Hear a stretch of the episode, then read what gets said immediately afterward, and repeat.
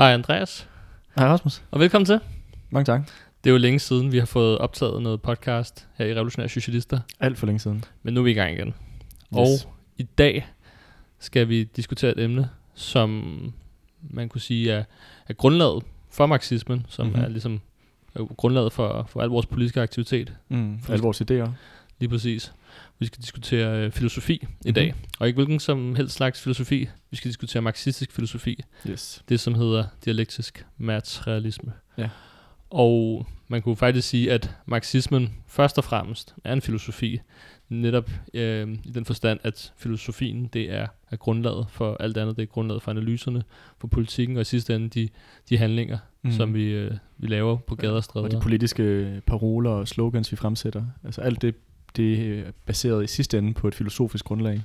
Lige præcis. Og vores påstand vil også være, at der ligger en filosofi til grundlag for alle politiske retninger. Mm. Om de så er liberale, eller anarkistiske, mm. eller hvad de er. Eller om bevidst om det eller ej. Præcis. Ja. Ja. Så er der nogle, en, en række eller et sæt filosofiske antagelser, der, der ligger til grund for det. Mm. Og Men en, ja, bare kør. Nå, nej, men jeg vil også bare sige, at det var, det var heller ikke helt tilfældigt, at, at Marx og Engels i, øh, i sin tid, som noget af det første i deres politiske karriere, eller virke, eller hvad man vil kalde det, at der begyndte de, der startede de ud med også lige præcis at afklare filosofisk set, hvad mm. Var det for et grundlag, man byggede på. Ja. Fordi de også godt kunne se, at, at, øh, at det filosofiske grundlag, man baserede øh, sin, øh, sin, ja, den her politiske øh, tendens på, det ville være også være fuldstændig øh, altafgørende og afslagsgivende for øh, det, det, det, man ligesom byggede, og de, øh, det tankegods, man ligesom øh, fremsat. Lige præcis. Men til at starte med, Mm-hmm. så synes jeg, at det kunne være meget rart lige at snakke om, ikke for det skal blive sådan alt for meta, over sådan et øh, allerede, øh, hvad der kan virke som et ret abstrakt spørgsmål. Vi vil så mene, at, at filosofiske øh, antagelser og diskussioner har nogle ret praktiske konsekvenser ud i virkeligheden. Men det kan jo godt virke som sådan lidt en, hvad kan man sige, Luksus. Ja, sådan lidt en, lidt en akademisk, øh, hvad hedder det, lænestolsøvelse. Altså sidde og tænke store tanker om, om kategorier og, og abstrakte øh, virkeligheder og så man kunne starte med at spørge, hvorfor skal vi overhovedet diskutere det her? Hvorfor skal vi bruge tid på filosofi? Hvorfor er det vigtigt. Mm. at diskutere? Ja, det synes jeg er et rigtig godt spørgsmål, fordi at det er jo de mennesker, der har beskæftiget sig med, sig med filosofi igennem skolevæsenet eller andet, der er det lige præcis noget meget verdensfjernt og noget meget abstrakt, hvor det er meget svært at ligesom se, hvordan hænger det her egentlig sammen med virkeligheden, den virkelighed, som jeg oplever, lige så snart jeg går ud af det her øh, skoleværelse, eller hvad det måtte være. Øh, men for os at se, jamen så er, så er filosofi, det er, det er noget, som øh, alle mennesker har. Alle mennesker har et filosofisk ståsted, altså nogle tanker omkring verden omkring dem, hvordan hænger den sammen, og ikke mindst deres plads i verden, øh, og deres, deres øh, potentielle muligheder for også at, at, at forandre verden. Alle mennesker, om du, om du ved det eller ej, så har alle mennesker et, et filosofisk udgangspunkt, nogle filosofiske idéer omkring verden og menneskets rolle i den. Øh, og derfor så er det også vigtigt, at vi er bevidste om, hvad det helt præcis for, for et ståsted, som, som vi står på. Øh, fordi at, at, øh, at det er lige præcis grundlæggende på vores verdenssyn, og dermed også med, hvordan måde vi tilgår verden øh, i forhold til politisk arbejde, analyser og andet. Så det er ikke sådan en, øh, for os at se filosofi ikke en eller anden sådan form for sådan en øh, sidegeschæft, som du, når du har tid, så kan du lige sidde og, og lave nogle store abstrakte tanker i en lænestol. Det er sådan set udgangspunktet, som vi er nødt til at være bevidste om, og tage et aktivt filosofisk ståsted for at kunne, øh, at kunne udvikle øh, vores egen øh, klassesynspunkt for den til skyld. Mm. Analyser. Jamen, helt klart. Og det er sådan lidt sjovt, fordi det, det er jo, det er jo, det er jo kan, kan som et stort spørgsmål, men det er også nogle helt basale ting der. Altså om netop, som du siger, filosofi betyder jo bare, hvordan man går til verden, hvordan man Mm. mm. tror, den eksisterer, og man så har tænkt længe over det eller ej, eller det ligger bevidst eller ubevidst, det er sådan set lige meget. Mm. Og det er jo sådan nogle ting om, er verden der, når du lukker øjnene? Er den der, efter du er død? Hvordan er den blevet skabt? Hvad er din plads Mm. mm. deri? Og så videre. Mm. Det er jo- Hvordan kan vi ændre verden? Og hvordan kan vi ændre verden, ikke mindst? Det er jo Mm. alle sammen ting, som, så kan man sige, vi alle sammen til, til en vis udstrækning tænker over, eller i hvert fald handler på baggrund af. Mm. Netop de her sådan, grundlæggende filosofiske antagelser om verdens eksistens. Lige præcis. Og man kan sige, de, øh, Karl Marx han sagde det jo meget godt i det kommunistiske manifest, hvor han har det her berømte citat med, at enhver tids herskende idéer vil altid være den herskende klasses idéer. Øh, og for mig så er det jo meget tydeligt, at, at helt fra barns ben, jamen der bliver vi indpodet med et meget bestemt idésæt. Øh, om det så er igennem uddannelsesvæsenet, i kirken, i medierne, øh, i familien for den sags skyld, eller på din arbejdsplads, Mm. så bliver vi ligesom, øh, så støder vi på et hav af idéer, som alle sammen har det formål at legitimere det nuværende, øh, det nuværende samfund med sin klassedeling og udbytning af arbejderklassen, øh, og, øh, og derfor også, at det er, at det er ligesom systembevarende idéer, som der er i sidste ende er i den herskende klasses interesse. Øh, Og, øh, og derfor så, hvis vi skal bekæmpe det kapitalistiske system, så kan vi heller ikke bruge de her idéer, øh, som i sidste ende er systembevarende. Vi er nødt til at have nogle revolutionære idéer, nogle der rent faktisk kan, kan hvad kan man sige, øh, sønderslå det her system og erstatte med noget nyt. Øh, vi har altså behov for en, en revolutionær filosofi.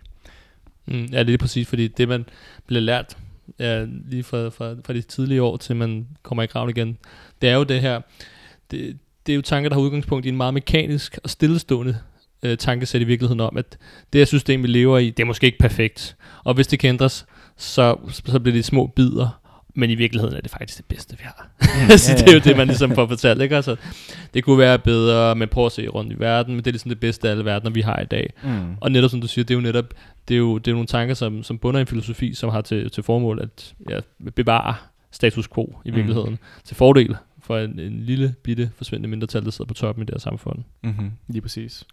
Ja, så derfor må vi også, hvis vi skal være øh, bevidste revolutionære og kæmpe for et andet samfund, må vi også være bevidste om det, den filosofi, vi, vi baserer alle vores tanker og idéer på. Lige præcis, lige præcis. Men, marxistisk filosofi. Mm-hmm. Som sagt, det hedder dialektisk materialisme, men jeg tænker, at måske vi kan knække den over i to. Ja. Så vi starter med øh, den ene halvdel først, og så kan vi så tage den anden halvdel bagefter. Ja. Det bliver selvfølgelig meget grovt. Ja, ja.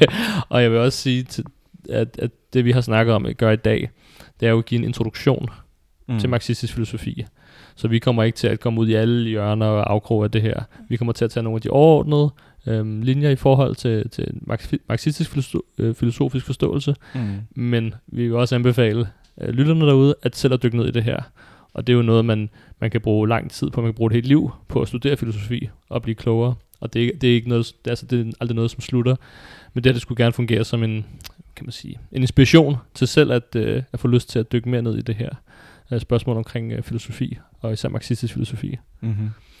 Men, ja, og vi, vi, det, det er jo også nogle ting, hvis man har lyst til at dykke mere ned i det her, så er det også noget, man kan kontakte os med. Ja. Og så skal vi nok øh, sætte en læsegruppe op eller et eller andet.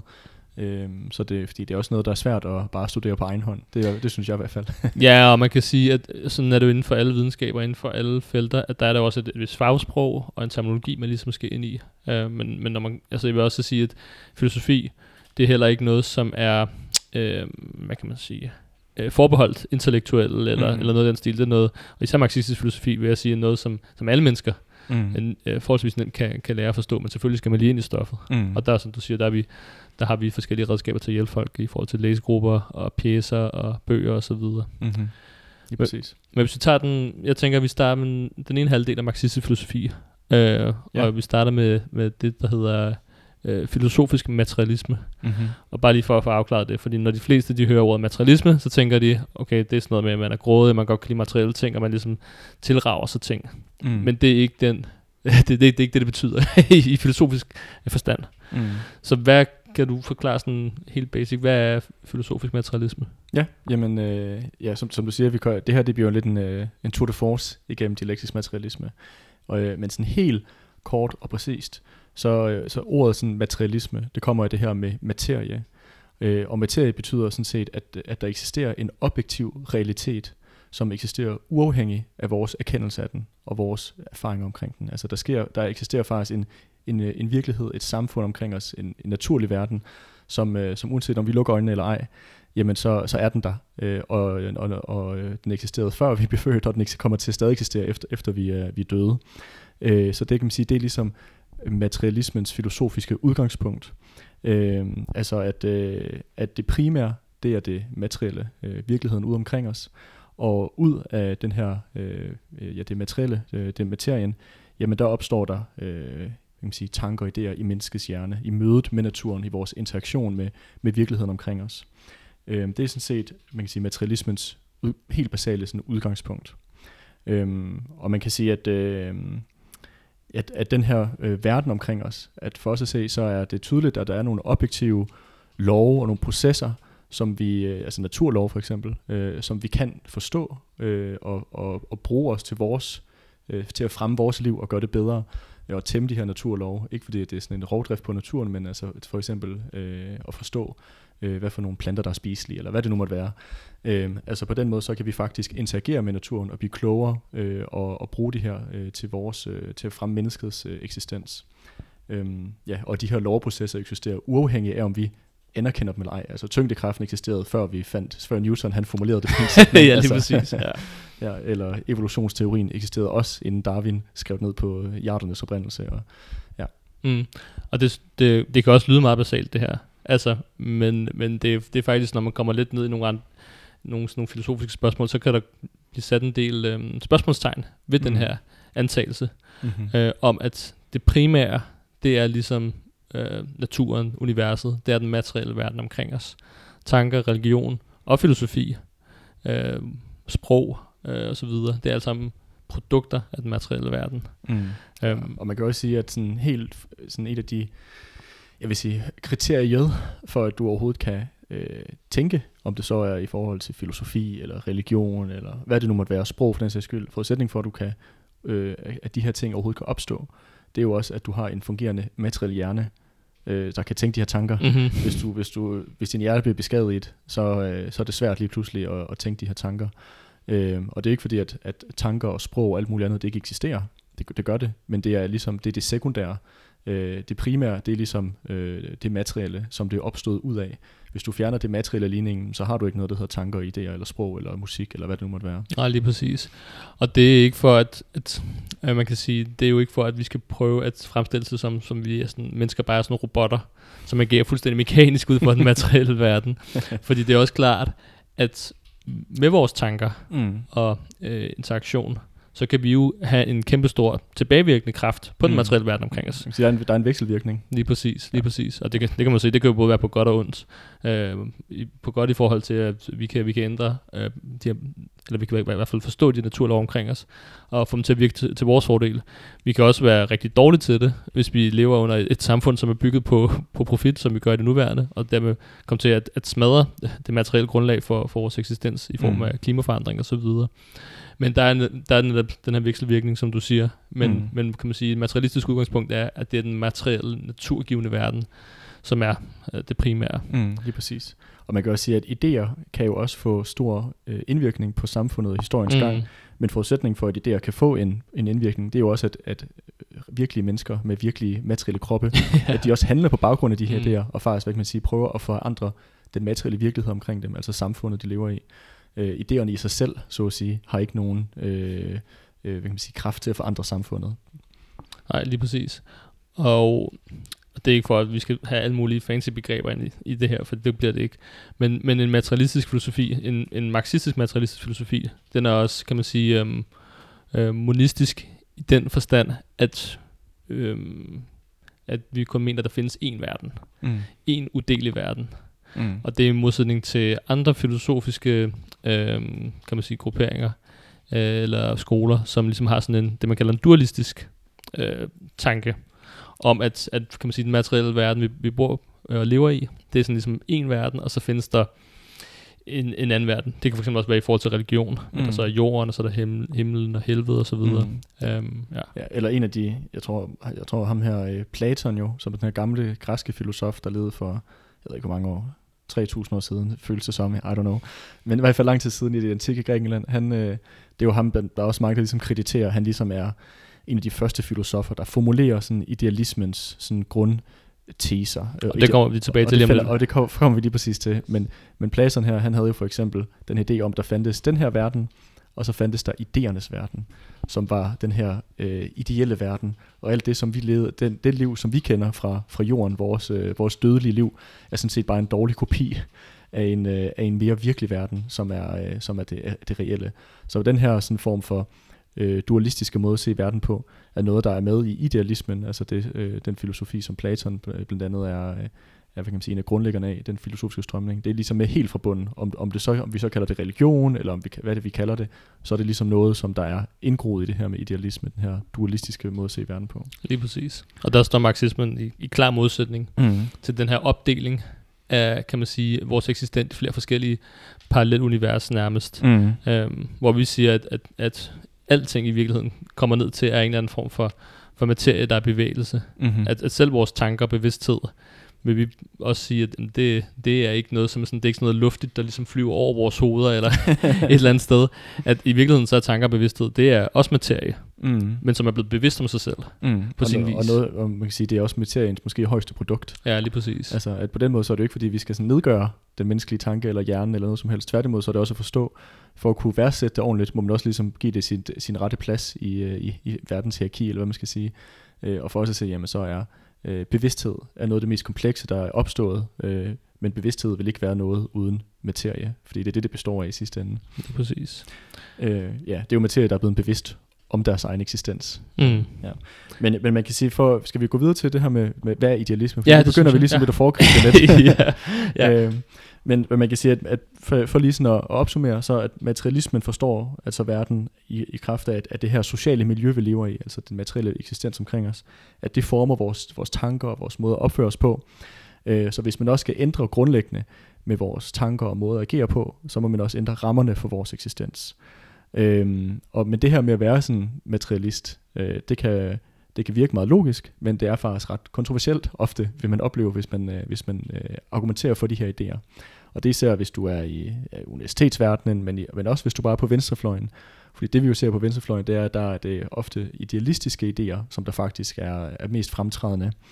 Øh, og man kan sige, at idealismens øh, ja, idéer og tanker, det, øh, idealismen ser lige præcis idéer og tanker som det primære, øh, og at ud fra vores måde at tænke på, eller vores måde at snakke på, at så formes den materielle verden omkring os, så er det samfundet, ligesom som formes.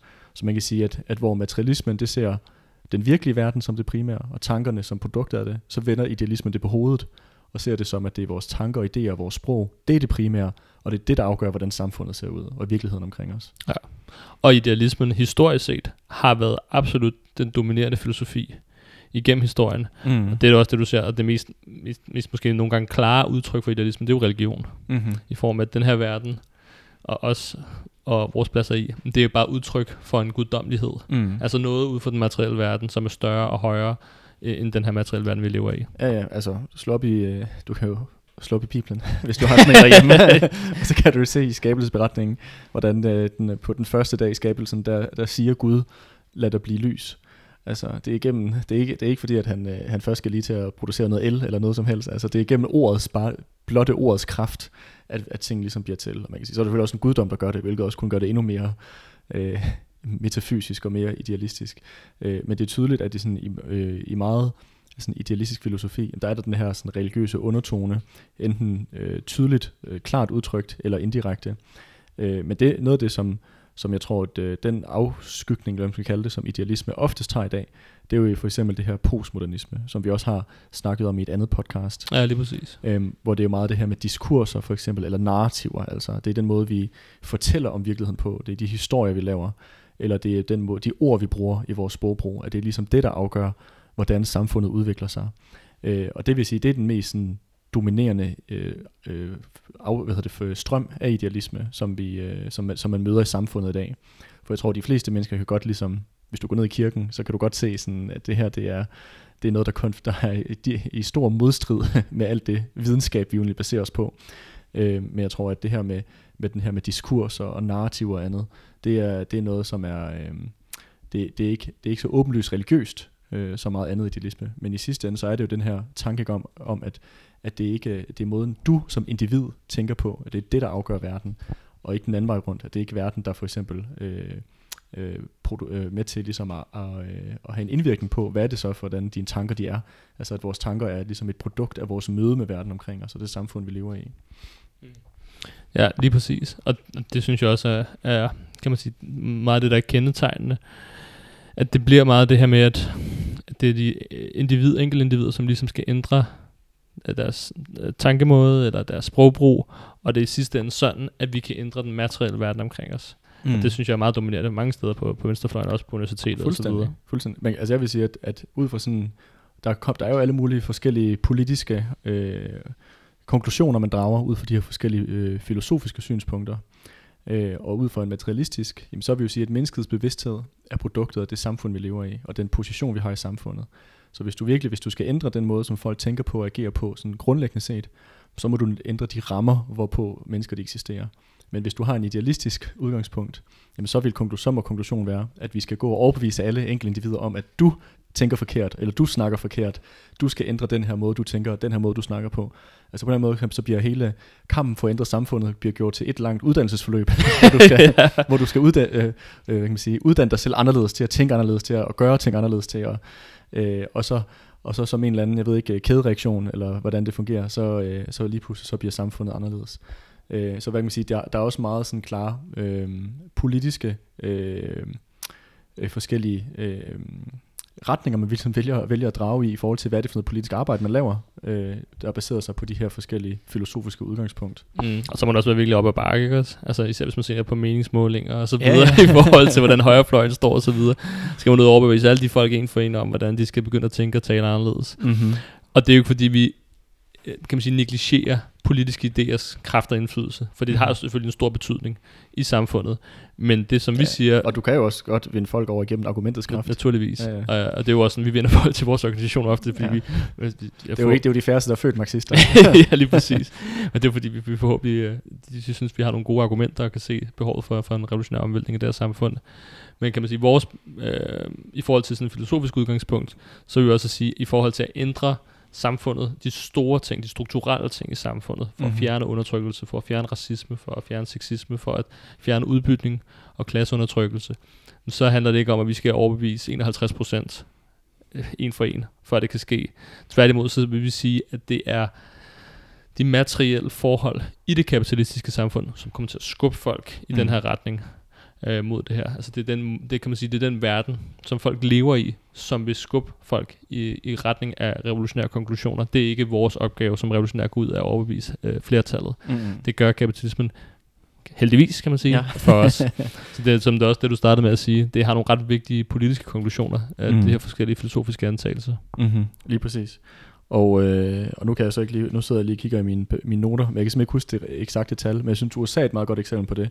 Fordi der har vi jo lige præcis set, at, øh, at, øh, at krisen i kapitalismen jo virkelig presser den amerikanske arbejderklasse, og unge især, øh, øh, virkelig på, på alle mulige lederkanter, øh, og hvor et, et flertal af unge øh, i de, jeg tror det var det for, forrige valg, øh, eller sidste, hvor et flertal af unge amerikanere sagde, at hvis der var en, en socialistisk kandidat at stemme på til valget, så havde de stemt på den kandidat hvilket er et meget, for mig at se et meget godt udtryk på, hvordan det her med de materielle omstændigheder, som folk de lever under, at det vil øh, før eller siden også få en form for øh, en reaktion eller en øh, effekt i folks bevidsthed og den måde, man tænker på. Øhm, og det ser vi lige præcis, hvordan idéer, der før var dominerende, kan blive trukket i baggrunden øh, eller trukket i retræten, og nye idéer ligesom kan opstå, og nye strømninger øh, som, som, som øh, konsekvens af den ændrede øh, ja, forhold, som ens liv det foregår under. For eksempel i, i, i dag, hvor kapitalismen er i krise på alle niveauer, og jeg tror ikke, det er jo ikke kun gældende for USA det her. Det ser vi jo i alle mulige lande, at folk de øh, går på gaden og ligesom prøver at ændre samfundet, og ikke bare sådan små detaljer hister her, men virkelig sådan grundlæggende set, øh, og ønsker store forandringer. Mm, ja, lige præcis. Og jeg forstår godt øh, folk på venstrefløjen, som er sådan lidt utålmodige om, hvornår der ligesom sker nogle større omvæltninger. Men det tror jeg heller ikke, man skal undervurdere. Det her med, at, at folk de, de tænker over ting, og de tager de ting til sig, mm. der sker rundt omkring i samfundet, og det lærer sig, mm. og det ligger sig, og det sætter sig. Ja, og de begivenheder, man, øh, man ser. Præcis. Altså, jeg tror da, at øh, for eksempel sådan noget som det der øh, storm på kongressen i USA, det har gjort et kæmpe indtryk. Eller mordet på George Floyd. Helt vildt meget. Altså, at, at alle de her forskellige øh, begivenheder, som folk de er vidne til, at det alt sammen, det, det sætter sig øh, på folks bevidsthed. Men, øh, men det får ikke måske et, et, et udtryk lige med det samme, øh, men det ligesom ophober sig, og før og siden, jamen, så vil det få en eller anden form for... Øh, øh, reaktion, øh, få et udtryk. Men nu foregriber vi faktisk noget af det, vi også kommer til at snakke om senere. Ja, lige præcis dialektik. Øh, men, men jeg synes, vi skal prøve, skal vi, øh, jeg synes egentlig bare, for lige blive hurtigt ved det her med, med hvad idealisme. Ja, så, øh, så og bare lige for at recap lidt. Mm-hmm. Så vi har ligesom, og det kan man sige, det er jo sådan lidt grovt skåret. Ja. Men vi har ligesom de her to hovedgrene inden for filosofien. Mm. Vi har materialisme på den ene side, hvor den materielle verden er det primære. Mm-hmm. Og så har vi, kan man sige, dens modsætning, idealisme, mm-hmm. hvor det ligesom er idéer, eller øh, det åndelige, eller sproget, eller tænkningen, der er det primære, og den materielle ja. verden er det, det sekundære. Lige præcis. Og, øh, og ja, det er bare, der er sådan en, en filosof, der hedder øh, Descartes, tror jeg det udtales på fransk. Øh, jeg ved ikke, om du har hørt om ham. Og oh, en gang eller to. Okay, ja. Men han er, han er en af de der sådan lidt berømte filosofer. Men anyway, han har et meget berømt citat, øh, som det hedder, øh, Jeg tænker, derfor er jeg. Har du hørt det nogensinde? Ja, det har jeg hørt. Ja. Og, øh, og man kan sige, det for mig at se, der er det et fuldstændig sådan, idealistisk citat, det her med, jeg tænker, derfor er jeg, altså tanken kommer før væren, før eksistens. Øh, så som, som materialister, der vil vi så svare sådan en som Descartes, og så vil vi sige, at øh, nej, det er ikke korrekt. du, du eksisterer ikke, fordi du kan tænke, du eksisterer, og derfor så kan du tænke. Mm. Og jeg synes på den måde, det er egentlig meget sådan, det er selvfølgelig meget sådan simplificering, men jeg synes på en måde, så illustrerer det ligesom godt den her måde med, hvad er det ligesom, der rangeres først, hvad er det primære, hvad er det sekundære, i forhold til det her filosofiske udgangspunkt. Ja, det var, det var lige min, øh, min afsluttende kommentar på det her med, med idealisme. Ja, ja, lige præcis. Jamen, jeg synes, det er et godt eksempel på det. Du lytter til Revolutionære Socialister, Danmarks revolutionære marxistiske podcast om aktuelle begivenheder, teori og historie. Podcasten er produceret af os i Revolutionære Socialister. Vi er en organisation bestående af studerende og arbejdere, som kæmper for en socialistisk revolution i Danmark og i resten af verden. Vi er en del af IMT, den internationale marxistiske tendens, som er aktiv i over 40 lande. Følg os på Spotify, iTunes og alle andre platforme, hvor du får din podcast fra, og smid gerne en anmeldelse. Du kan finde flere aktuelle, teoretiske og historiske analyser på marxist.dk. Så der er jo, kan man sige, der er jo også selvfølgelig øh, forskellige grene og afskygninger øh, af de her sto- to store, kan man sige, hovedskoler inden for filosofien. Øh, det gælder for materialisme, men det gælder også for, for, for kan man sige, idealisme. Mm-hmm. Hvad for en, er der nogen, du ligesom tænker, som er sådan specielt grælde, eller som, hvor, hvor at, at, kan man sige, de, de, de værste filosofiske konklusioner ligesom kommer til udtryk inden for idealismen? Mm, øh, ja, jeg, jeg vil sige, en af dem, de som den mest måske dominerende gren af idealisme i dag, det er det, som der øh, kan kaldes øh, idealistisk subjektivisme. Og, øh, og det er blandt andet det, som, som, som jeg vil karakterisere sådan noget som øh, postmodernisme som. Øhm, og, og jeg tænker, vi kan lige gå ind i sådan, hvad, hvad er det helt præcis, det Ja. her med, øh, med idealistisk subjektivisme. Øhm, men før, før jeg lige går ind i helt præcis, hvad det er, synes jeg, det er ret interessant at bemærke, for eksempel, at, at nogle af de mest sådan, prominente modstandere, øh, som har ligesom prøvet at bekæmpe materialisme, at mange af dem, de er kommet fra kirken i, i tidens løb. Og, øh, og måske en af de mest sådan, fremtrædende øh, modstandere af idealismen, det er ham her, den, øh, den engelske præst, der hedder øh, George Berkeley, som levede i 1700-tallet.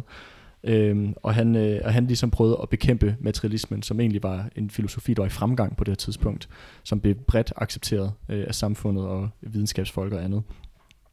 Og, øh, og Berkeley han argumenterede for, at materie i sig selv, det ikke eksisterer, og at verden den først eksisterer, når den bliver observeret. Så man kan sige, at der sætter han ligesom individet som værende det, der afgør, om virkeligheden overhovedet er til. Øh, Ja, Øhm, og øh, og jeg, jeg ved ikke om, du har jo gået på universitetet, Rasmus, så vidt jeg ja husker. desværre. Ja, desværre. så, øh, så du har måske på et eller andet tidspunkt øh, hørt det her eksempel med sådan et, et træ i skoven, der falder. Ja, Øh, det, i hvert fald, det fik vi i hvert fald brugt som eksempel, da jeg havde filosofi på universitetet. Øh, og, det her, øh, og det her scenarie, det ligesom er, at hvis, der er, hvis et træ det falder i skoven, men der er ikke nogen til at observere det, siger det så en lyd. Øhm, og, øh, og hvis man spørger idealisterne, eller de øh, idealistiske subjektivister, det, så vil de sige, at det gør det ikke. Fordi der er ikke nogen, nogen mennesker til at høre det, der er ikke nogen mennesker til at observere det, eller erkende det, så, er, så siger det ikke nogen lyd, det her træ. Det kunne lige så godt ikke eksistere. Det eksisterer faktisk ikke for mm. dem. Øh, men som materialister, der vil vi mere derimod sige, at verden eksisterer uafhængig af vores erkendelse af den. Uafhængig om der er noget menneske til stede for at kende det. Øh, så et træ, der falder i en skov, helt mutters alene, ja, det siger øhm, og, og det her scenarie, som du får fortalt på universitetet med det her træ og så videre, det er jo man sige, et, et nyt eksempel, men det er sådan set bare en omformulering af de her ting, som sådan en som George Ber- Berkeley der, han sagde i 1700-tallet, øh, som jeg synes er meget interessant, fordi sådan nogle som marxister, der har vi øh, ja, ofte, rimelig, relativt ofte fået skudt i skoene, at vi er sådan nogle øh, gammeldags nogen, som der øh, øh, bygger på gamle idéer, øh, som er ja, du ved ikke, 150 år gamle og det ene og det andet, og det i sig selv ligesom skulle være et, et bevis for, at marxismen ikke er korrekt. Men jeg synes, det er sjovt, hvordan at postmodernisme, som er noget af det mest udbredte filosofi i dag, det er også bare gammel vin på nye flasker. Altså det er en gentagelse af 300 år gamle idéer, som der er blevet øh, formuleret præster, som er bange for, at videnskabens fremskridt vil afsløre, at Gud ikke lå bag øh, naturens processer i, sam- i verden omkring os. Øh, og jeg synes, at den her gentagelse, vi ser af de her idéer i, i samfundet omkring os, at det virkelig reflekterer den krise, der er i kapitalismen. Øh, ikke både økonomisk eller sociologisk, men, men ligesom i sådan filosofisk, hvordan den her krise afspejler sig i borgerskabets filosofi, som er øh, fuldstændig gennemvedet med den her øh, skepticisme, pessimisme, øh, af, afvisning af det hedder, noget, der hedder fremgang, at vi overhovedet kan forstå verden, fordi en forudsætning for at forandre verden er jo også, at vi accepterer, at vi overhovedet kan forstå den. Øh, og jeg synes virkelig, det er sådan en fuldstændig pessimistisk øh, blindgyde af filosofi, som man er endt ned af. Helt klart. Øh, og det er også derfor for mig at se, at, at postmodernisme, som jo også er udbredt på øh, venstrefløjen, at det er udelukkende skadeligt. Det har en reaktionær effekt i forhold til at kæmpe for socialisme, øh, og, øh, og derfor ikke, ikke noget, som, som vi ser som noget som helst positivt bidrag til, til arbejderklassen eller ungens kamp for et andet samfund. Mm. Jeg synes, det er interessant i forhold til det her eksempel, du også kommer med. Fordi det her med øh, subjektivistisk idealisme, det er jo sådan en, en, en sindssyg, hvad kan man sige, en filosofi, som skaber en enorm usikkerhed i virkeligheden. Mm-hmm. Fordi hvis du ikke kan være sikker på andet end, end, end din egen sansning og tænkning i virkeligheden, Mm. Hvad kan du så være sikker på?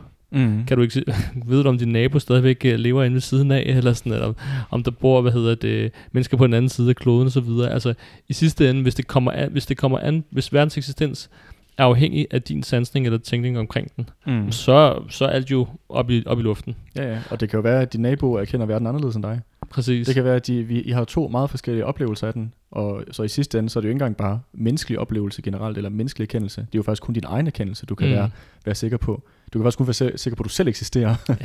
Ja, eller måske ikke engang det. Du kan kun være, du kan kun være helt sikker på, at dine tanker eksisterer. ja, ja, ja, lige præcis. ja. Øhm, og øh, så på den måde for mig at se, den her sådan idealistiske subjektivisme, den ender ud i sådan en, en blinkøde, hvor, du, hvor det ender i sådan en ekstrem skepticisme. Øh, det er så også, hvad hedder, også kaldes solipsisme inden for filosofi. Altså, øh, øh, der kommer, det kommer af latin, betyder solus ene og ipse selv, øh, så ene selv.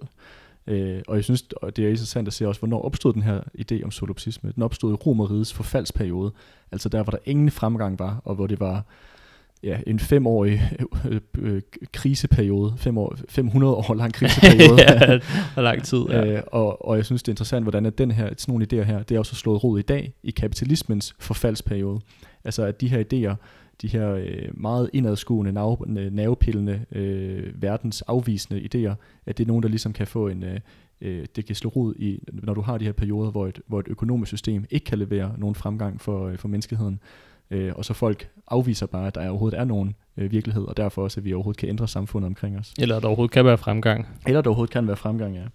Øhm, men jeg synes også, der, der er noget lidt interessant i forhold til det her med, med, øh, med idealistisk subjektivisme. For det er også, hvis vi tager noget så basalt som, altså har der for eksempel eksisteret øh, en jord, inden, øh, inden, eller en jordklode, ja, øh, inden mennesket øh, var til, og ligesom kunne erkende det og, og observere den.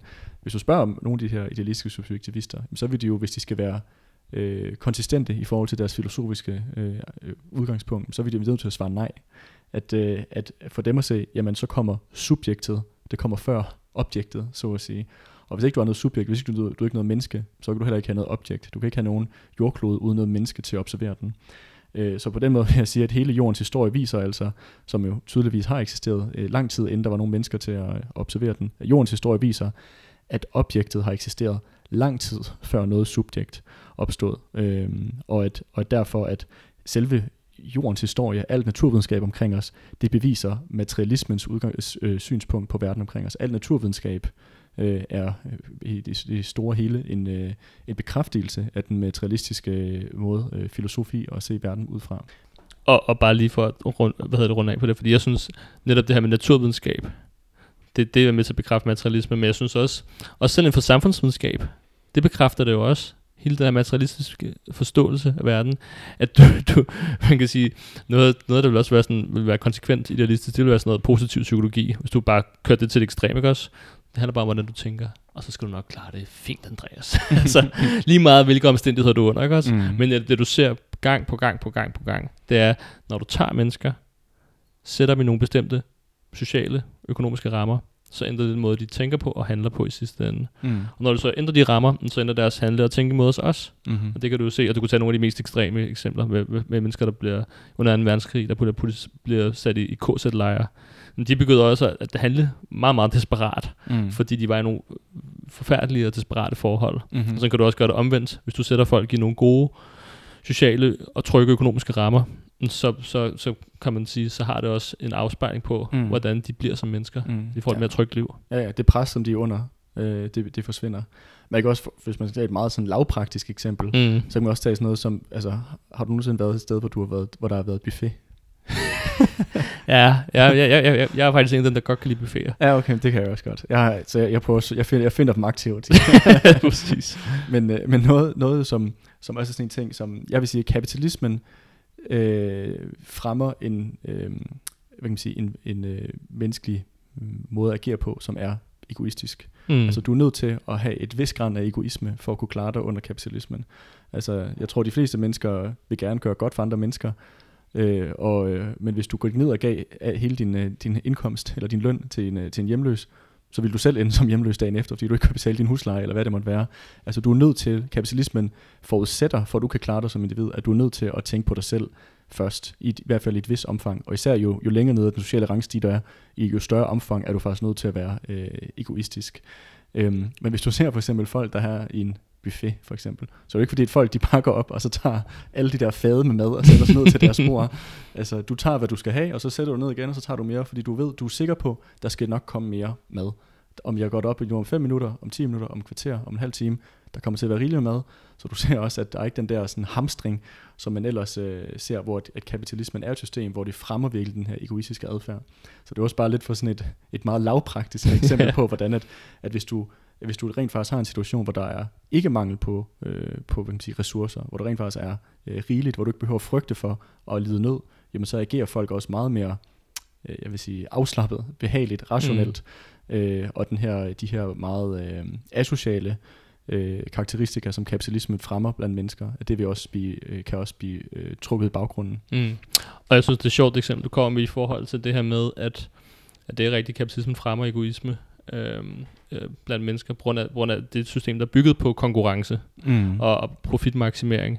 Men, men, og mangel. og mangel lige præcis. Men det er så sjovt, fordi at, at netop liberale og borgerlige filosofer, de tager sig et, kan man sige, et udtryk for, øh, for det her systems øh, strukturer, og så gør de det til øh, det naturlige i mennesket. Mm-hmm. Altså det med konkurrenceelementet, det med egoismen. Og mennesket er bare naturligt egoistisk, eller naturligt konkur- konkurrencemindet. Hvor, og det er jo netop en idealistisk tilgang til spørgsmålet. Mm. De Mm. tager sådan, okay, mennesket er sådan her, sådan her, og det skaber så den her verden, eksisterer. Ja, præcis. Ja, ja, ja. Hvor vi siger, det er fuldstændig den anden vej rundt. Mm. der er ikke nogen mennesker, der er, fø- der er født øh, egoistiske.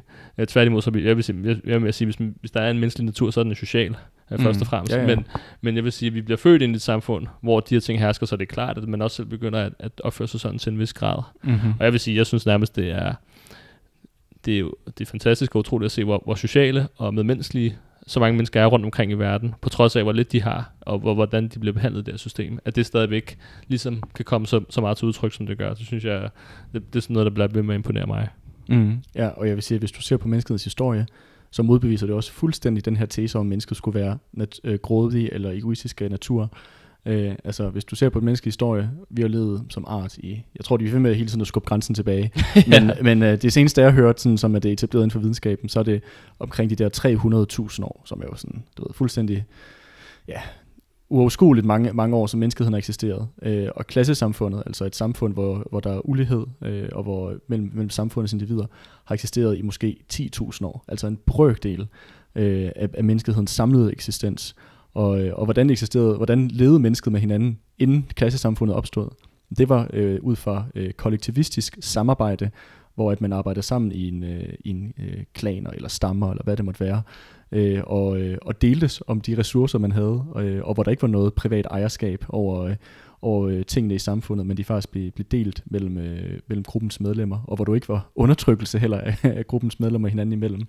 Øhm, så jeg synes også, at, at hvis man skal se på, hvordan menneskehed har, har eksisteret med hinanden, øh, hvad der har været hovedreglen i menneskets eksistens, så har det ikke været ja, den her egoistiske eller, eller grådige tilgang, som, som kapitalismen fremmer, men tværtimod så er det, der falder mennesket mest naturligt ind, som vi har været vant til at leve, som det har været kollektivistisk øh, og meget mere, øh, øh, jeg sige, øh, vi har delt som tingene, så at sige, og samarbejdet frem for at konkurrere mod hinanden. Mm. Det vil jeg også sige, det, det, det er det gode. Der er masser af videnskab, også historievidenskaben, som bekræfter en masse øh, dele i øh, marxistisk filosofi. Mm-hmm. Covid-19-pandemien, klimakatastrofe, krige og økonomisk krise.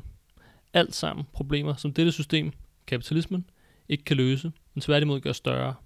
Vi har de teknologiske, videnskabelige og menneskelige ressourcer til at skabe et samfund, hvor ingen behøver at mangle, men det bliver ikke gjort i dag, på grund af overklassens behov for at skabe profit. For at sikre os en fremtid, er vi nødt til at lægge dette system i kraven og skabe et nyt, et socialistisk samfund. Jeg vil derfor opfordre dig til at gå med i kampen og organisere dig hos os i Revolutionære Socialister. Kontakt os via Facebook, gå ind på revosok.dk eller dukke op til en af vores møder og hør mere om os. Men jeg, jeg tænker først på en ting, fordi at Mm. der, øh, før vi går videre til dialektik, som jo er den anden side af ligningen i dialektisk materialisme, så er der bare lige en ting til, jeg vil, jeg vil komme ind på. Ja, naturligvis. Og det er, øh, har du hørt om ham her, der hedder Kant? Ja. Okay, ja. Han er jo sådan en tysk filosof. Yes. Og han er jo, øh, der er mange af de her tyske filosofer, øh, men han er meget kendt for at, have, at lave den her skildring mellem øh, tingen for, for sig og tingen for os. Jeg ved ikke, om du har nogensinde hørt om den her skildring? Jamen, det har jeg. Ja. Ja. Og det som, det som sådan en som Kant og den skole, han har lagt øh, grundlaget for, det de siger, det er, at jamen, altså, det kan godt være, at der eksisterer en virkelig verden, vi kan bare ikke tilgå den. Altså, så når vi for eksempel møder en... Øh, vi ligesom ser et, øh, noget, noget græs, eller hvad det måtte være, så har den en eksistens for sig selv, men, også, men den, den hvad kan man sige, tilgang, som vi har til den, vil kun være en, som han kalder det, en, øh, en ting for os. Så er der ligesom, øh, hvad kan man sige, der er en barriere, vi ikke kan overskride i forhold til at forstå øh, verden omkring os. Så han tager ligesom sådan lidt en midterposition, kan man sige, mellem idealisme og materialisme. Han siger, at det kan godt være, det er fint nok, det kan godt være, der eksisterer en virkelig verden, vi kan bare ikke erkende den, eller vi kan ikke forstå den. Det bliver også en dualisme, som vi snakkede om tidligere. Ja, lige præcis. Men for os at se, så alt menneskelig øh, praksis, erfaring i vores historie og vores hverdag og alt det, vi gør, jeg vil sige, modbeviser den her dualisme-tanke fuldstændig. Det kan godt være, at, at mange ting, når vi første gang øh, møder det, at det er noget øh, mystisk, noget fremmed for os, som vi ikke ligesom har forstå, fuld forståelse for endnu. Men i takt med, at videnskaben og bliver udviklet, og menneskehedens generelle øh, ja, viden om samfundet stiger, jamen så alle de her mysterier, som der før var, øh, som vi ikke havde, havde adgang til, jamen de bliver lige pludselig løste. Altså man kan se, at øh, naturprocesser, som var før noget, der kun skete i naturen, som vi ikke havde nogen herover, kan vi øh, genskabe i et laboratorie, øh, eller bruge til at producere, øh, ja, hvad kan man sige, hvis du tager en, øh, en plante, der er helbredende kraft, kan du finde ud af at og, og lokalisere, hvad er, det, hvad er de gode øh, proteiner og elementer, og lave vacciner ud af det, så du kan berede, helbrede folk med sygdomme. Altså tydeligvis, så igennem menneskets øh, involvering øh, med, med, med naturen og, og samfundet omkring os, der, der afslører vi sådan set hele naturens mysterier, og naturen bliver øh, jeg vil sige, øh, tilgængelig for os øh, på en helt anden måde. Og det er også for mig så derfor, at at, at den her øh, sansning, kan man sige, vores mulighed for at interagere med verden, det er vores bevidstheds bindeled eller forbindelse med den ydre verden. Og det er ikke noget mystisk, øh, som, man skal, som man skal se som øh, sådan en, en mur, man ikke kan overskride. Tværtimod, så er det en bro for mig at se. Det er vores sansning, det er bevidsthedens bro til den ydre verden, som vi så derigennem kan forstå verden af. Helt klart. Og vi, kan man sige, og det er jo også det smukke ved det, det er jo, at vi kan jo, øh, vi kan hele tiden blive klogere på verden omkring os, uden vi nogensinde når den fulde verden Mm. om, om naturen. Fordi, nej. eller om os selv, for den sags skyld, at man kan altid blive klogere og klogere. Det synes jeg også er fascinerende, nu, nu er jeg ikke særlig god til fysik eller sådan noget med, men det der med, at de altid, de, er- videnskabs, øh, videnskaben altid kommer dybere og dybere ned, kommer mm. Man dybere ned i atom og så videre, så videre, så videre, så kommer der en kvark, og man kommer hele tiden dybere og dybere ned finder nogle, nogle mindre og mindre byggesten. Mm-hmm. Det er så sjovt nogle gange, fordi så kommer de og siger, nu har vi fundet den endelige Ja, ja. byggesten.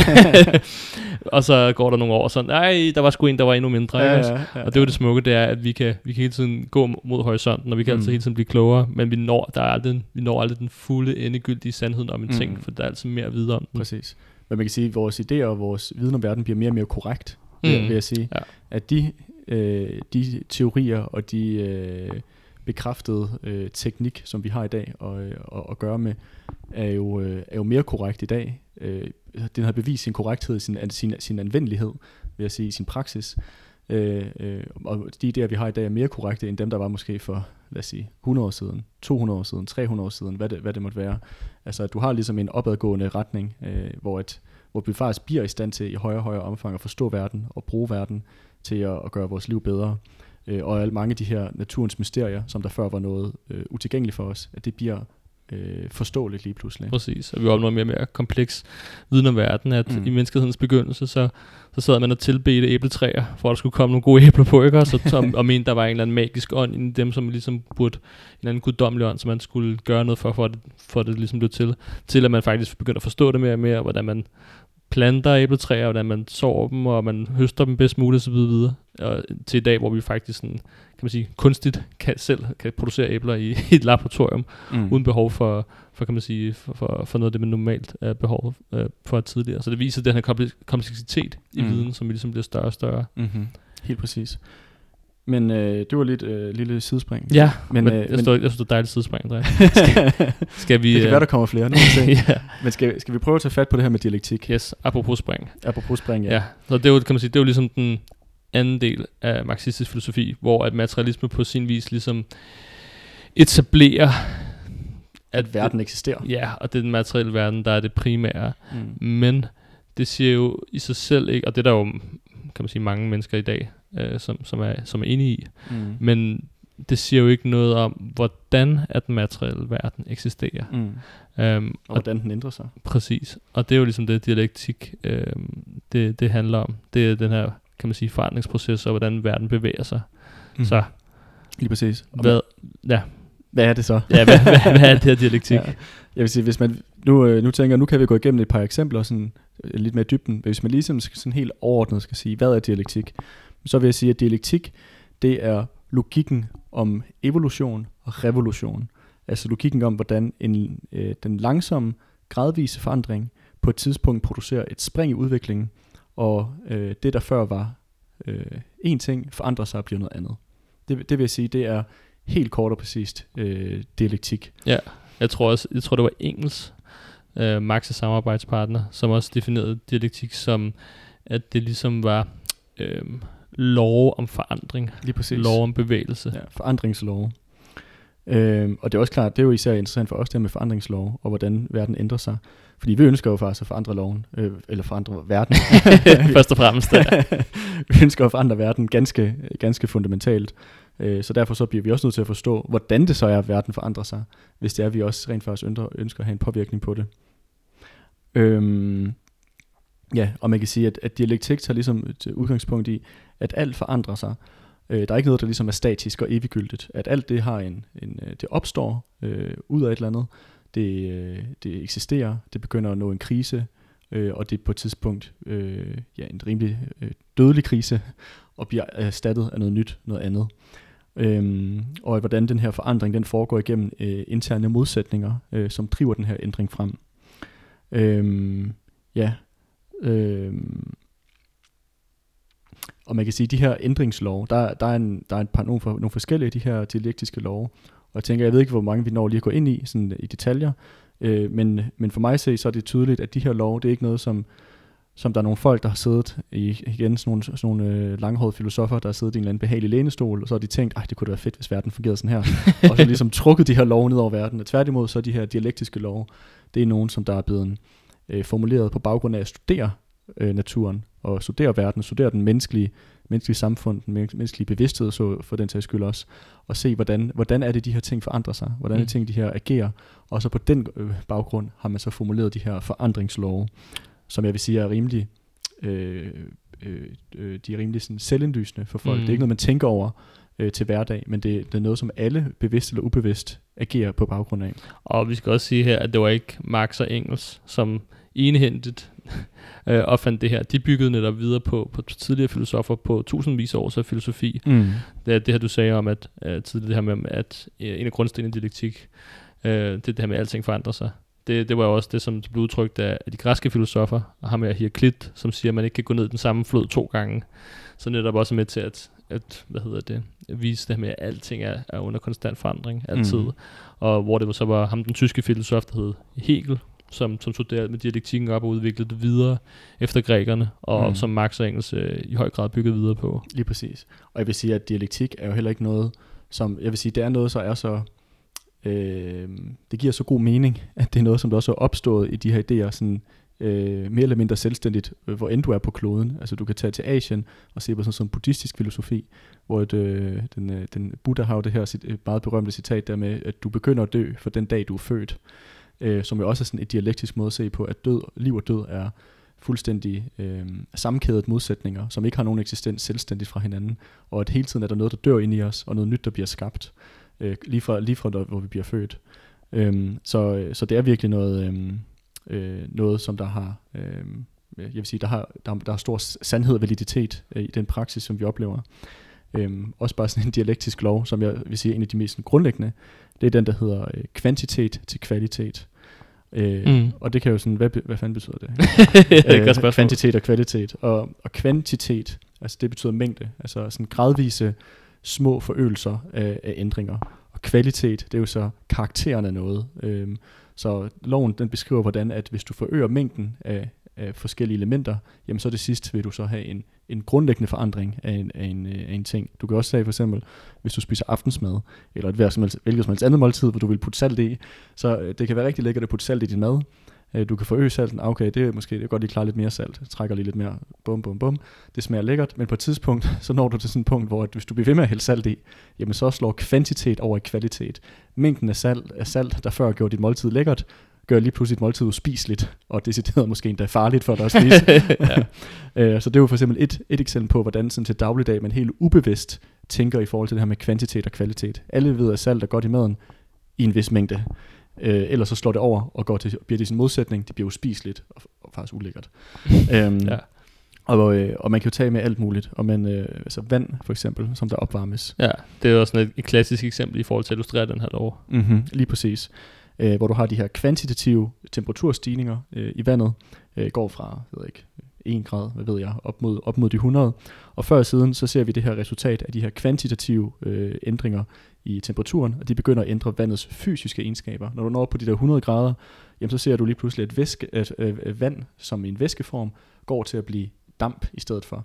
Altså vandet har skiftet øh, fundamental karakter fra at være noget flydende, du kan drikke på en varm sommerdag og føle det læskende, så bliver øh, vandet til, til, til en, en gas øh, lige pludselig. Øh, så for mig at se det igen et, et eksempel på, hvordan at, at den her øh, kvantitative øh, forandringer, øh, de ændrer sig til kvalitative, fundamentale ændringer. Mm, at netop der sker det her store skifter der, sker mm. det mhm. her ja, spring. Og pludselig, ofte lidt voldsomme. Ja, altså. lige, lige præcis. Og det er også, jeg synes også, det er interessant i forhold til det her eksempel med vand, fordi øh, det er også noget med, når du ligesom skal, når du skal varme vandet op, så de, i, i største del af de her temperaturstigninger, så skal der nogenlunde den samme mængde energi relativt til, for at få temperaturen højere og højere og mm. højere. Mm-hmm. Men når den netop når den kommer op omkring de her 100 grader, ja, take, ja. præcis, så er det faktisk en meget, meget større mængde energi, der mm. ligesom skal til for at udløse det her kvalitative spring. Så det er også vores forståelse af forandring. Det er ikke bare sådan en lille bitte gradvis mm-hmm. trappe, hvor det bare går stille og roligt øh, opad eller fremad. At der kommer ligesom de her store springs, de her mm. store skift. Lige præcis. Lige præcis. Ja, tipping points. Lige præcis. Og man kan sige, alle, jeg, jeg vil sige, den her, de her dialektiske lov er faktisk så indgroede mennesker. Jeg vil sige, alle folkeslag, nu er det ikke, fordi jeg taler alle sprog i verden, men, men jeg, vil, jeg, vil, jeg vil våge ved på, at alle folkeslag har et eller andet form for ordsprog, som der illustrerer den her lov med kvantitet til kvalitet. Altså på dansk, der siger man jo det her med den uh, dråben, der får bæret til at flyde over. Mm. Det er jo lige præcis en, en, et ordsprog, der, der reflekterer det her med kvantitet til kvalitet. På engelsk, der siger man, the straw that broke the camel's back. Og find selv gerne på flere. Jeg vil gætte på, at alle jer, der sidder derude, der kan andre sprog end, end engelsk og dansk, også kender til ordsprog, som, som der lige præcis illustrerer det her med kvantitet til kvalitet. Mm. Og i forhold til eksempel vand, så går det også en anden vej. Ja, med is. Ja, præcis. Mm-hmm. Ja, det, er bare, ja, det, det går begge veje på den måde der. Ja. Og, og vi vil så også sige, at det er jo ikke kun noget, man kan, man, man kan finde eksempler på, så man kan finde masser i naturvidenskab eller i naturen. Ja. Det er jo også noget, du kan finde i samfundet. Mm-hmm. Ja, men du kan også bare forbi naturvidenskab. Du et jordskælv altså spændinger, de ligesom ophober sig mellem de her tektoniske plader øh, over tid, og det betyder ikke, at du er konstant jordskælv hele tiden, men på et tidspunkt, når de her spændinger bliver store nok, når de her modsætninger har opbygget sig til et, til et vis kritisk punkt, så ser du, at den her spænding bliver udløst, du får en reaktion, og du har de her ja, voldsomme pludselige skred mellem øh, de her tektoniske plader, som kan, kan forårsage ganske store ødelæggelser.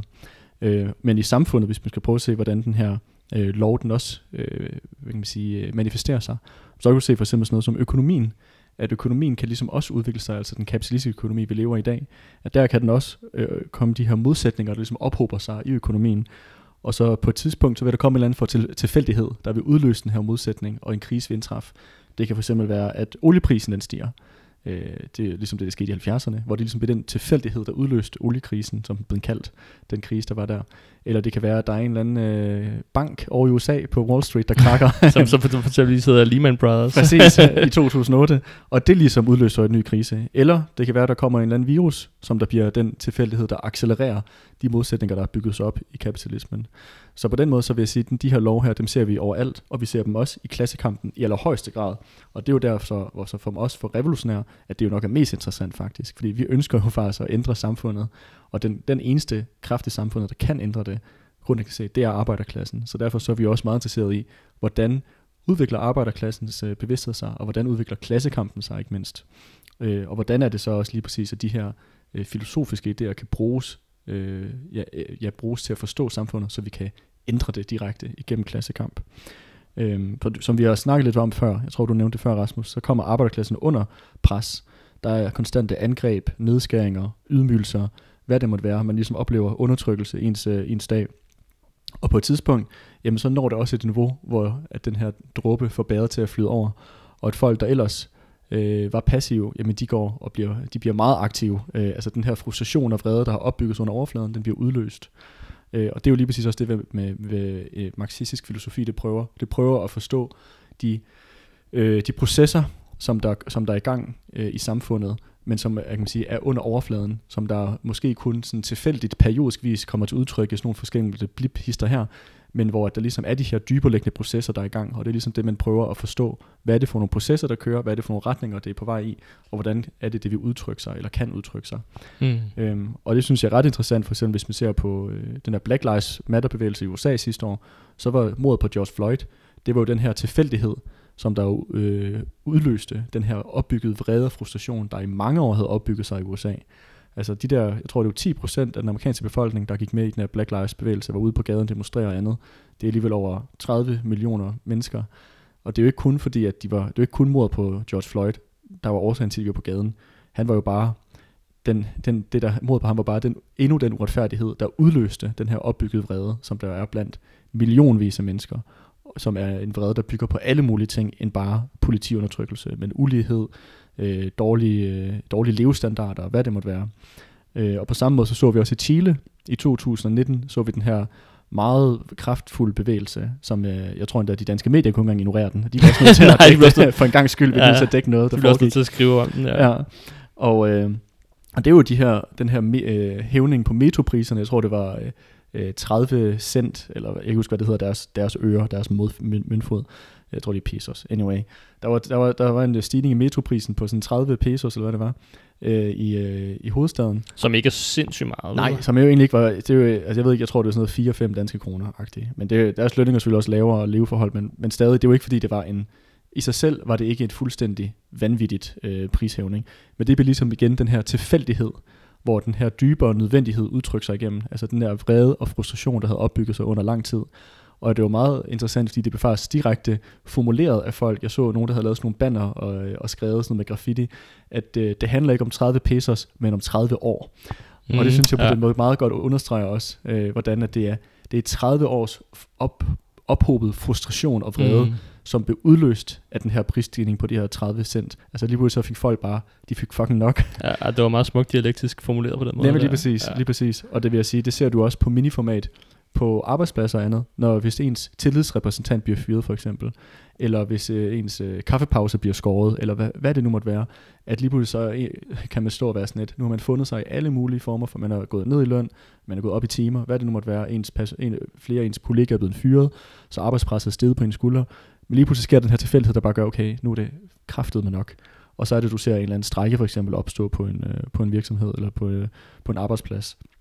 Så på den måde så ser vi de her dialektiske lov udspille sig, både i makro- og mikroskala, i enkelte mm. strækker på arbejdspladser, og også i kæmpe bevægelser, revolutionære massebevægelser. Mm. Og jeg, jeg, jeg synes, det, det er også fascinerende det her med, at du kan jo aldrig nogensinde forudse, hvad det er, der får sådan en bevægelse til at starte. Netop som du siger, det er de her umiddelbart tilfældigheder, men Mm. netop som, altså det bygger på, på et bjerg af frustrationer, som har ophobet Mm. sig år efter år. Jeg synes, et andet eksempel, som illustrerer det virkelig godt, det var da det arabiske forår startede i Tunesien, Mhm. mm-hmm. Med ham frugt øh, Ja, sælgeren. Mohammed Bouazizi. Præcis. Ja. Ja. Som satte ild til sig selv og begik Mm. selvmord, fordi han var endnu engang blevet ydmyget mm. af myndighederne og politiet. Men det altså, utroligt var jo, at han var jo ikke den første, der havde gjort det her. Eller den sidste. Nej, nej, der var andre, der gjorde det siden. Ja, ja. Men han var ligesom bare den der tilfældighed, Mm. som ligesom startede en revolutionær bevægelse, ikke kun i Tunesien, men i hele regionen. Mm. Og hvor- at, man, man kan ikke sige, at folk sad og ventede på det, men folk, de, de, det, det, det var ophobet ind i dem, og, de, Mm. og det var, der var ligesom behov for at komme ud for det, at, at folk skulle ud med det, og det var ligesom ham, der var triggeren på, på Mm. alt det her. Og der kan man virkelig se, at vi ser det her skift med kvantitet til kvalitet. Altså ting gik fra at være, det, ting gik slår over i sin modsætning. Altså øh, lande eller region, hele regioner, som vi så med det arabiske forår, som før ellers havde virket på overfladen som stabile, øh, ja, jeg ved ikke, øh, ja, stabile regimer, stabile lande, øh, som ikke var karakteriseret af voldsom klassekamp eller andet. Lige pludselig blev de deres fuldstændig slået over i deres modsætning. Massiv klassekamp i gaderne, masse bevægelser kørende, det ene og det andet. Regimer, der, gik, der, der faktisk blev væltet, det ene og det andet. Altså også bare sådan noget som Hvide Rusland, som vi også så her i sidste, mm. Mm. sidste år, tror jeg, den begyndte den her bevægelse. Et land, som jeg har, jeg har aldrig nogensinde hørt noget omkring klassekamp i Hvide Rusland eller massebevægelser. Det har virket som en af de her lande, der bare er sådan en forstenet betonblok, hvor det bare er det samme, same old, same old. Og lige pludselig så begynder den her bevægelse, landet slår over i sin diametrale modsætning. Fra at være fuldstændig i stillstand, bliver det, er der en revolution, der faktisk er i gang i landet. Mm. Øh, og det er også nogle gange på den danske venstrefløj, der ser jeg det også nogle gange, at sådan, der er sådan lidt en øh, opgivende stemning omkring den danske arbejderklasse. Sådan, ah, du ved, ah, den danske arbejderklasse, de, øh, de har det sgu for godt. De kommer aldrig til at bevæge sig, og de, uff, de kommer aldrig til at gå i Stemmer på masseaktion. Dansk Folkeparti. Ja, ja, bum, ej, det, ja. er- det er altid, ja, men det kan godt være, måske nede i Latinamerika, så kan det godt være, at der er klassekamp, men her i Danmark, ej, det, er sgu, det kommer der aldrig til at være. For mig at se, altså sådan, ud fra sådan helt basale de, øh, filosofiske antagelser, så er det fuldstændig forkert. Altså, de samme pres, som arbejder i andre lande under, det er de danske arbejder også under. Vi, de oplever også dårligere øh, leve- og arbejdsforhold.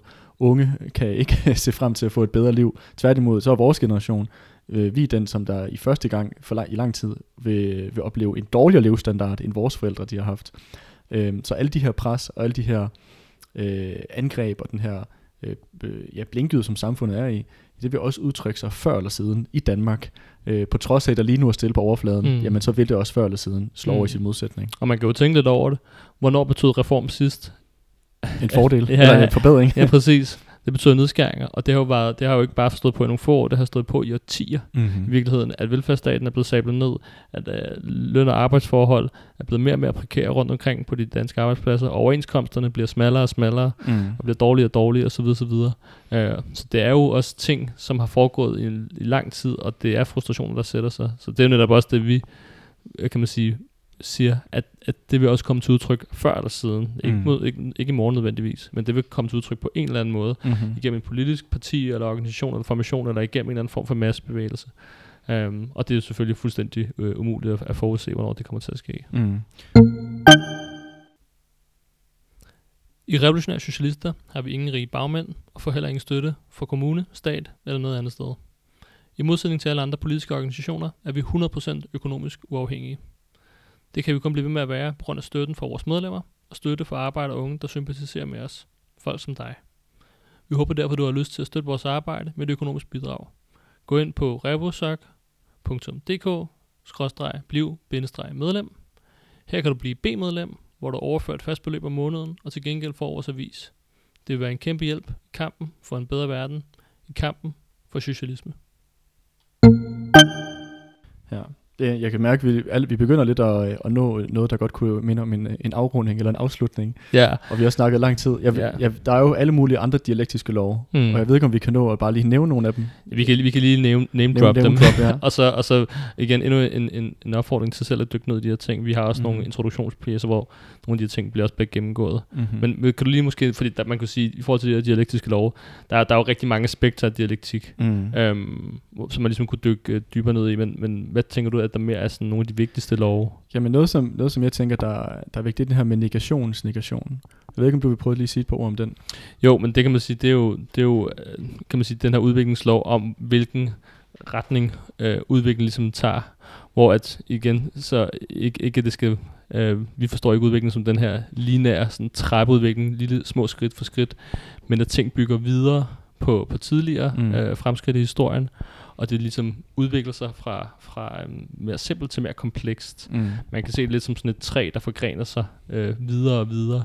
Mm. Øhm, og så er der selvfølgelig nogle dead ends rundt omkring, men i sidste ende så bliver det ligesom en større forgrening, og som bliver mere og mere kompleks, jo mere du tager mm. det. Og også at du ser jo ting, som der på overfladen kunne virke som en gentagelse af forrige ting, men der vil altid være en eller anden for, det vil bygge videre på fortiden, og der vil være forandringer i det. Det vil blive mere komplekst. Altså man kan jo tage sådan noget, som der er meget, meget tydeligt, som mennesket har, har, hvor vi har brugt den her naturlige lov, dele- øh, negationsnegation, øh, ubevidst til at forandre verden ret massivt i forhold til landbrug for eksempel, hvor du har taget øh, græssorter, som der jo har haft et meget, meget, meget lille udbytte af noget, der er spiseligt, korn, og så har vi igennem en lang proces med at forarbejde og forædle de her, øh, de her græssorter, har vi nu produceret korn og majs og alt muligt andet.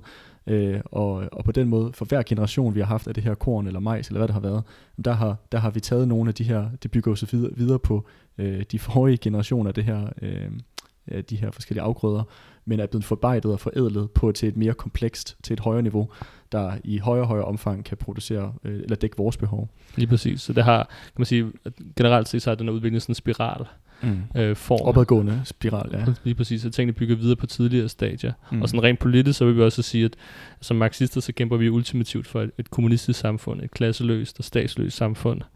Øh, og det har jo allerede eksisteret i historien, øh, i det, vi, det som Marx Engels betegner som urkommunismen. Mm. Som De, er her, sådan- de her 300.000 år, som vi snakkede Ja, om tidligere, Lige præcis. hvor Altså, de, levede som ja, I er samlere i, øh, præcis. uden stat, uden fængsler, uden undertrykkelse. Lige præcis. Og der kan man så sige, der, der blev det her ukommunistiske samfund, det blev negeret med udviklingen af produktionsmidlerne, blev negeret af de første klassesamfund, som, som skabte stat og undertrykkelse og, og penge og så videre. Og så har vi så haft de her forskellige former for klassesamfund øh, Mm. lige siden og har Ja. stadig i dag. Ja, slaveri, feudalisme, kapitalisme. Lige præcis. Men det vil så sige, at det vil så en, et fremtidigt kommunistisk samfund, vil så være en negation af hele den her tidsperiode med klassesamfund. Øh, og bygge, kan man sige, gå tilbage til et tidligere skridt på sin vis, til det her ukommunistiske mm. samfund, uden klasser, uden stat, men på et langt højere Mm. niveau, og bygge videre på alle de her uh, tidligere Mm. stadier med klasser. Ja, jeg tror også, Marx Engels kalder øh, det primitive kommunistiske samfund som kommunisme er nød, Ja, for, eller mangel, fordi du har, du har så let, at du er nødt til, og, øh, og det kan ikke, du kan ikke konkurrere om ting, fordi så vil du dø. Der, du er nødt til at samarbejde. Du kan ikke skabe det her over, overskud øh, gennem dit individuelle arbejde. mm. Øh, men Så- hvor det, et, et, et fremtidigt kommunistisk samfund vil være et, et, et kommunisme af overflod, hvor der er mere end rigeligt til at dække alles behov, så ingen behøver at frygte for at skulle lide afsavn. Mm. Så det var lige sådan helt kort om negationsnegation. Ja. Og en, en, en, en anden, måske sidste lov, jeg tænkte, der kunne være meget godt lige at komme ind på, som vi også har været lidt inde på, det er den her dialektiske lov, som hedder modsætningernes indbyrdes gennemtrængen. Øh, netop i forhold til det her med, at, at alt det, som ligesom skaber udvikling, skaber forandring i verden, det er modsætninger, som ligesom skubber forandring fremad.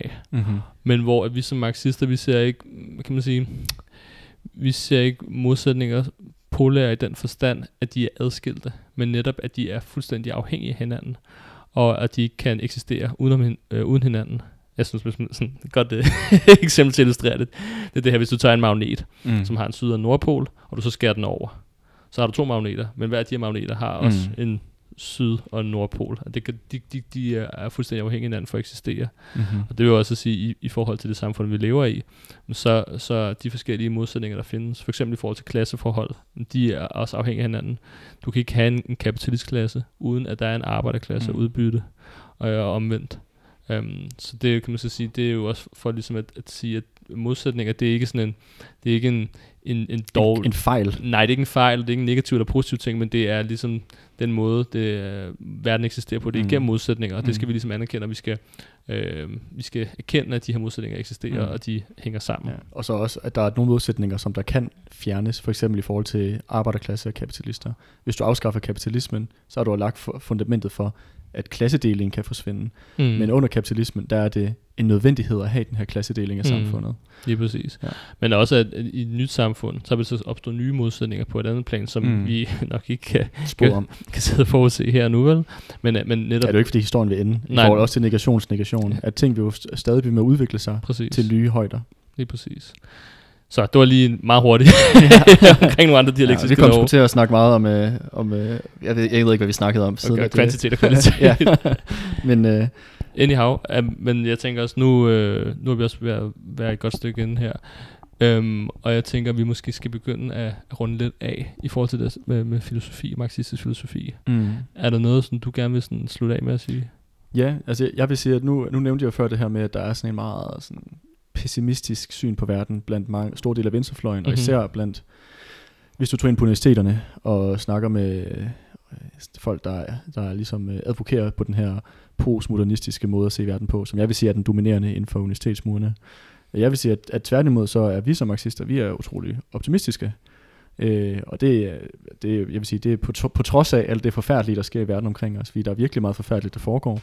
Men for os at se, så, har, så, er, øh, så kan vi se, at, at, at de her modsætninger, som kapitalismen skaber, at det presser arbejderklassen og presser unge til at, og, øh, og presser folks bevidsthed til at ændre sig. Og før eller siden, så vil folk være tvunget til at, at gå på gaden og, og tage, og tage færre. Det er jo det, som også du nævnte tidligere, Rasmus. Og på den måde så kapitalismen, de gør ligesom lidt arbejdet for os. Vi behøver ikke ud og, og øh, overbevise hver enkelt øh, individ om, at øh, de skal være, øh, være revolutionære. Det, kapitalismen skal nok presse det store flertal før eller siden til, at fordi de kan se i praksis, at deres liv ikke længere kan fungere under det nuværende system. Så derfor vil jeg sige, at vi er, vi er meget øh, optimistiske øh, i forhold til, til verden og fremtiden. Øhm, men det betyder ikke, at, at revolution bare er sikret, bare fordi at folk begynder at gå på gaden. Øh, altså historien viser også, at, øh, at en forudsætning for, at en revolution kan blive succesfuld, at vi rent faktisk kan vælte kapitalismen og skabe øh, grundlaget for et nyt socialistisk samfund, der så senere hen kan blive et kommunistisk. Forudsætning for, at det kan lade sig gøre, det er, at der eksisterer en organisation, som der kan lede arbejderklassen til sejr. Øh, så derfor så vil jeg også opfordre til alle jer, som der sidder og, og lytter med her, til hvis ikke I allerede er medlem af Revolutionære Socialister, men måske synes, det har været interessant, og måske gerne vil høre mere om os, eller har lyst til at blive involveret i kampen for et andet samfund, så kontakt os, øh, for, øh, for der er rigelige årsager og gode grunde til at ændre verden. Og, øh, ja, og arbejderklassen har brug for en revolutionær ledelse, og det er også til, når, når arbejderklassen begynder at bevæge sig her i Danmark også. thank you